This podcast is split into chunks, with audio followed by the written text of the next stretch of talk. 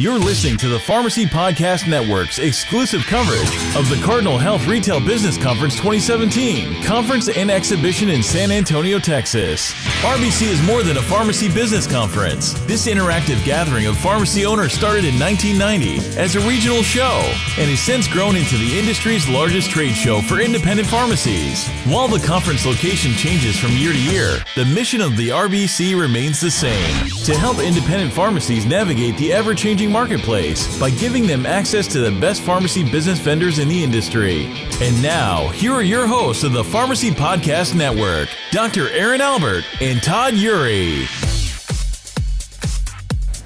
Hey, Pharmacy Podcast Network. This is Todd Eury, founder of the Pharmacy Podcast. I'm here with my faithful co host, Dr. Erin Albert.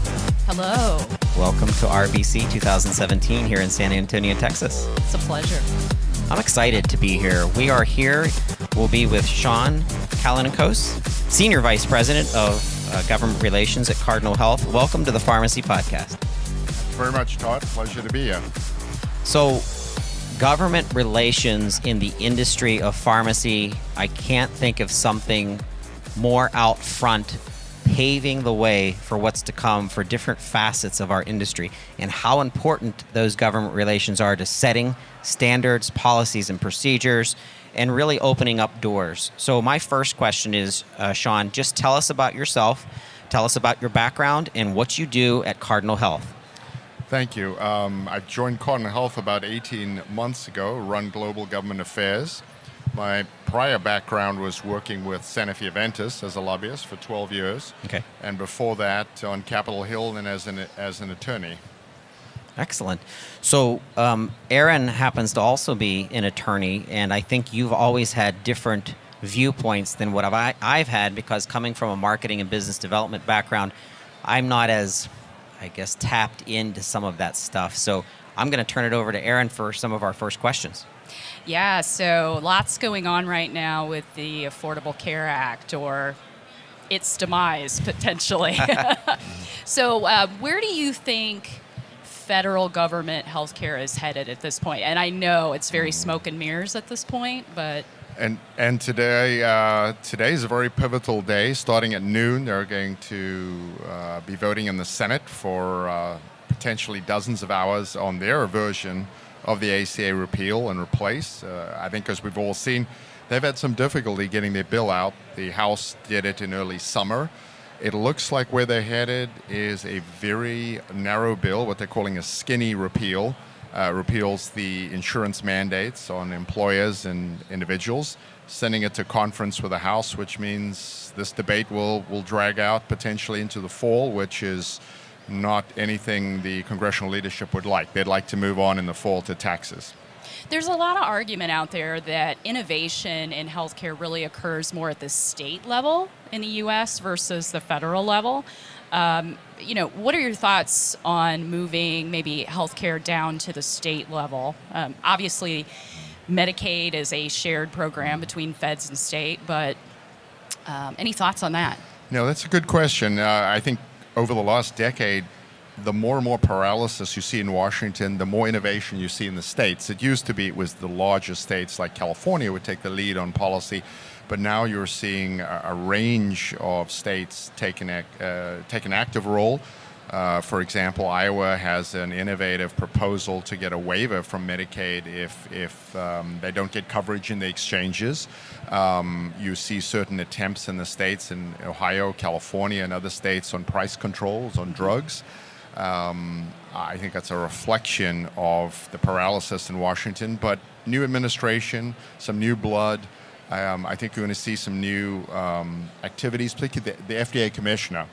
I think we'll push hard to have more market price competition from generics, uh, particularly in the biosimilar space, where, where many would argue the EU has been more aggressive in, in, in licensing biosimilars. When- When I think of reimbursement and we think of standard reimbursement or today's cut, you know, run of the mill, what I'm looking at is as providers and obtaining provider status, there's going to be new opportunities that are going to open up for reimbursement for specific services that pharmacists are already doing and they're not being compensated for it. So, as someone with your finger on the pulse, what type of services do you see becoming reimbursable through CMS guidelines? That's a very good question because with the new administration, a lot of the proposals that was coming out of CMMI were, were thrown into question. I think the last administration, um, the Part B proposal they put out there was very controversial and, and um, created a lot of political backlash on Capitol Hill. However, I think the, the market needs for cost containment are still there.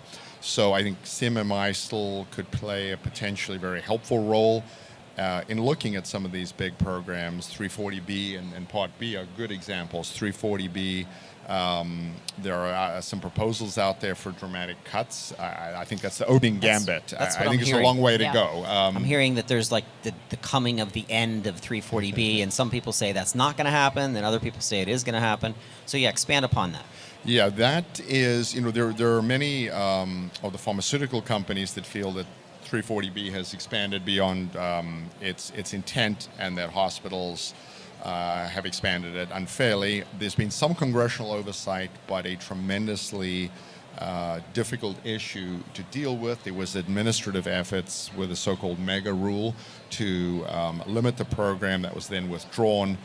I think you're going to see more activity on that. I think it's going to take a long, a long while, most of this year at least, to to come at some sort of clarity on 340B. I think congressional activity uh, is unlikely. that two sides are deadlocked. So I think it, again, it will come from administrative activity. So globally, the United States is not the best healthcare system out there. So, what are some of the best practices that you've seen globally from other countries? Who's doing it right when it comes to healthcare? Uh, and that's a very good question, and it comes down to in many countries, uh, and the U.S. is an example of this. We look at our healthcare system. Uh, there's certain parts that are very inefficient, very costly, but it's a it's based on the culture and our history, and every country has that. Um, you know, for an example, in England they have the NICE system, where they will evaluate um, cost benefit on drugs very aggressively and often deny payment on certain drugs, either classified as lifestyle or end of life drugs that don't extend life beyond a certain period. Um, it's an approach that would not be accepted in the United States. I think some other systems uh, perhaps have been more um, aggressive on costs. The EU uh, licensing biosimilars is a good example. And on coverage, most of the European countries adopt an approach similar to Switzerland. It would be government mandate with aggressive private uh, competition, dozens, if not hundreds, of insurance companies competing for the same customers. But each country is largely dependent on its history and culture, and we're definitely um, we have parts of the healthcare system here that, that are inefficient and, and need looking at. For the last decade, we've, we've spent all the time on what has become the uh, ACA marketplace. It's important to remember those only cover 7% of Right. Americans. Most Americans still get coverage by the employer, VA, Medicaid, Medicare, and that's sometimes forgotten in this debate.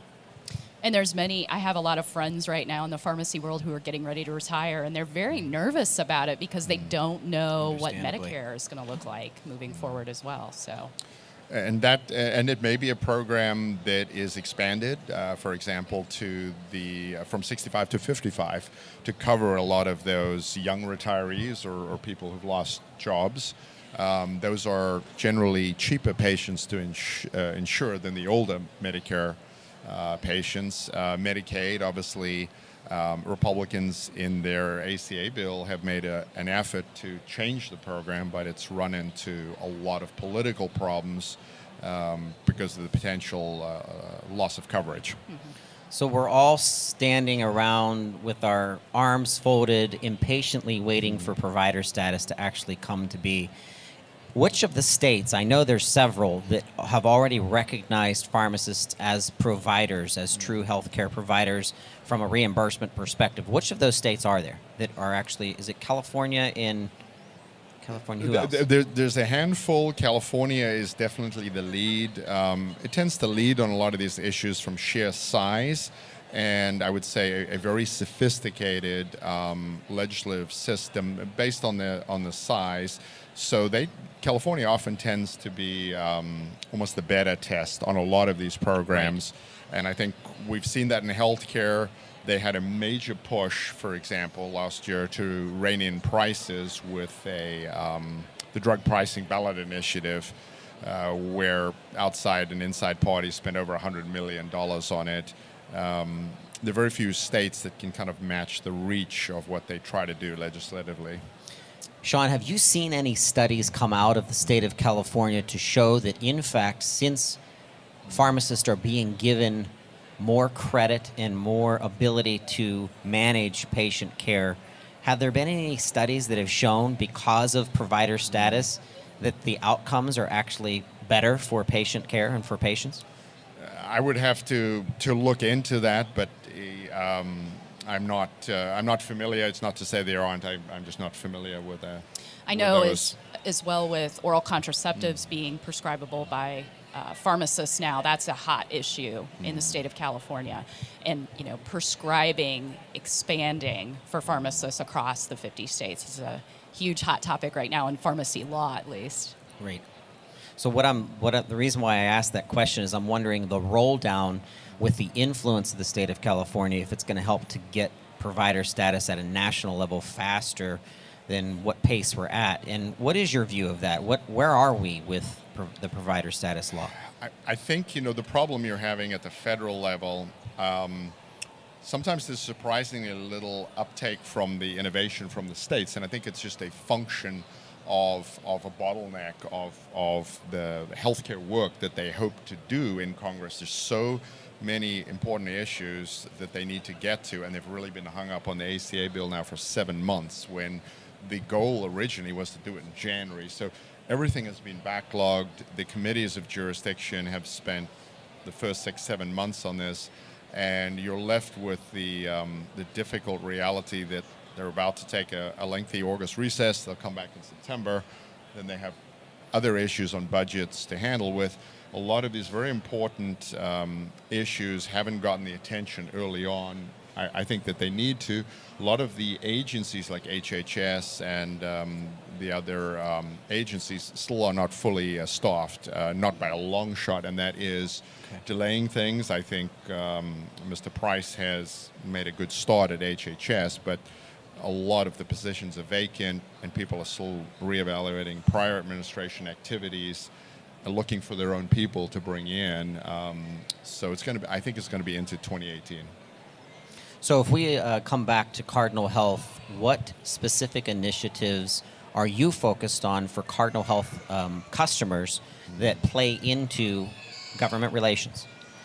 I think, uh, particularly for uh, the uh, customers we have here with us today, obviously following the ACA repeal, advocating for our customers there has been very important.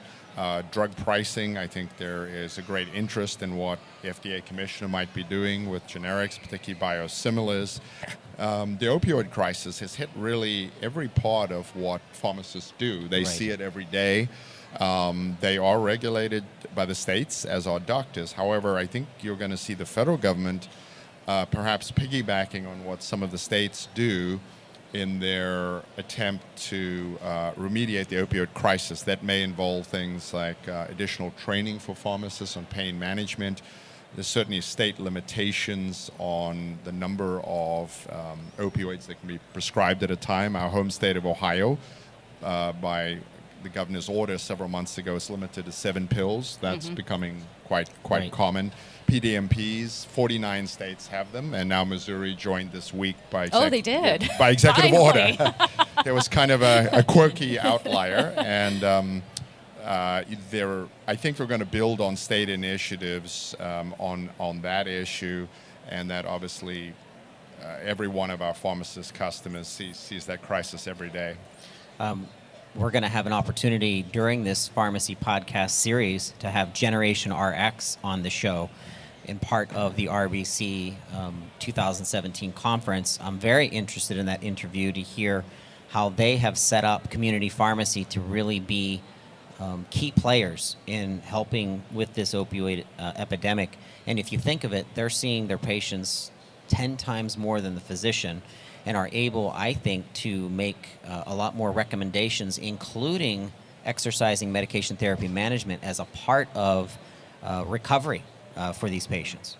I think that's right, and I think we all uh, saw and were moved by the, the video this morning at the beginning of the session, right. where one of the patients um, or the pharmacist talked about his struggle with addiction and how his pharmacist had played a, a really key role in that. So um, I think that that was a good reminder of just the powerful work that is needed to be done. There, there's no silver bullet. Uh, I think the interview will be very interesting. Uh, there's obviously a huge need for federal at the federal level to provide treatment dollars. Our home state Senator uh, Rob Portman has added 45 billion into the healthcare bill for that, and I think that is a good start. It's um, I'm glad to say one of the few bipartisan issues on Capitol Hill. Um, Excellent. There's not a congressman who won't hear the stories when he or she is out in a district and doing town halls and and I think you know many of them their friends their family are touched by this as well so truly is bipartisan they're looking heavily at providing funding and at the state level funding obviously and and education from first grade up age appropriate education our attorney general in Ohio Mr. DeWine said that is the single best thing you can do so you have the audience and the ears of our 65,000 plus mm. listeners out there throughout the country that really tune in to the Pharmacy Podcast. Call to action. What would you like to say to our listeners as someone who is deep into government relations? Um, what call to action, what suggestion can you make to our pharmacist listeners, our pharmacy owners, from a government relations perspective? I would say, you know, as I would say to to any American right now, I mean, the political system this year is very challenging. It's challenging to be positive about it and be engaged, but community pharmacists are a tremendous asset to the community, and I think the elected officials, local, state, and federal, know this. They'll listen to your voice. If you have an issue, work with your your trade groups and your community groups. Um, don't um, don't give up on being an active part of the political environment. Um, small business owners like yourselves are, are, a critical voice in, in Washington and a very well respected community uh, in Washington. Amen. Sean, thank you so much for being part of the RBC's 2017 Pharmacy Podcast Network coverage here in San Antonio. And any closing words? No, just uh, thank you for, uh, for this great opportunity. Thank you. Thanks. Cardinal Health, helping independent pharmacies successfully grow their pharmacy businesses for over 45 years while advocating stronger relationships with patients for healthier communities throughout the country. We thank you for listening to the Pharmacy Podcast live coverage of the Cardinal Health RBC 2017. Be sure to join us next year for the RBC 2018 in downtown beautiful San Diego, California, June 27th through June 30th.